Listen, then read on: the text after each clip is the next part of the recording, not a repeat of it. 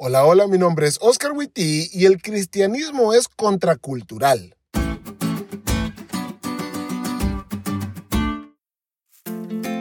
Es interesante ver que hoy muchas personas dicen ser cristianas y algunos son una especie de rockstar del cristianismo a quienes todos siguen.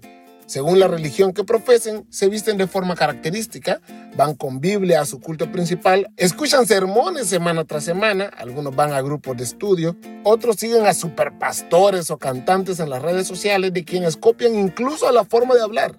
Comparten versos bíblicos en sus redes sociales, son bien vistos por la mayoría porque hablan de amor y aceptación y dejan en claro que el juicio no le corresponde a ellos, sino al Señor.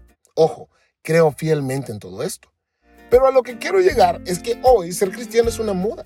Sin embargo, para los cristianos del siglo I, entre ellos los primeros lectores de la carta a los hebreos, no había nada más contracultural que ser cristiano.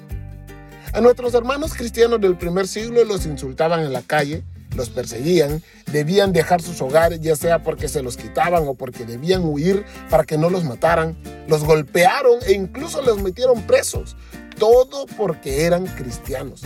Y vos dirás, pero pastor, ¿Por qué para ellos eso era así y para nosotros hoy es bien cool ser cristiano? Bueno, hay varias razones, pero la lección nos da una muy interesante. Cuando los creyentes confesaron su fe en Cristo y se unieron a la iglesia, establecieron un límite que los distinguió del resto de la sociedad. Lamentablemente esto se convirtió en una fuente de conflicto porque implícitamente emitían un juicio negativo sobre su comunidad y sus valores. Ellos, a diferencia de nosotros, no solo se alejaban del pecado diciendo, pues cada quien, sino que ellos denunciaban el pecado con sus vidas, lo ofendían.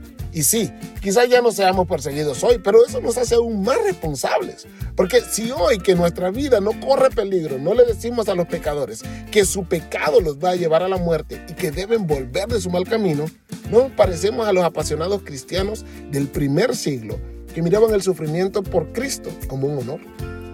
Amigos, el cristianismo es contracultural, denuncia las prácticas perniciosas que nuestra sociedad promueve. No podemos quedarnos callados, pues el mundo va rápidamente hacia el precipicio y muchos de los que conocemos están muriendo lejos de Jesús, sellando así su destino eterno.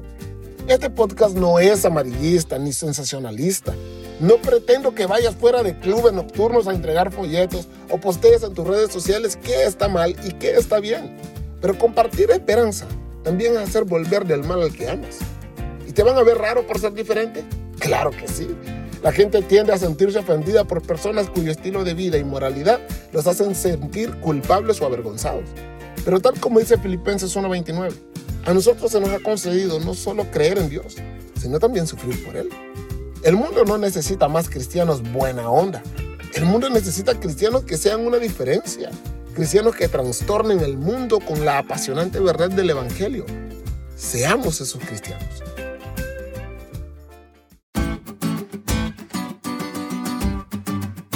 ¿Te diste cuenta lo cool que estuvo la lección? No te olvides de estudiarla y compartir este podcast con todos tus amigos.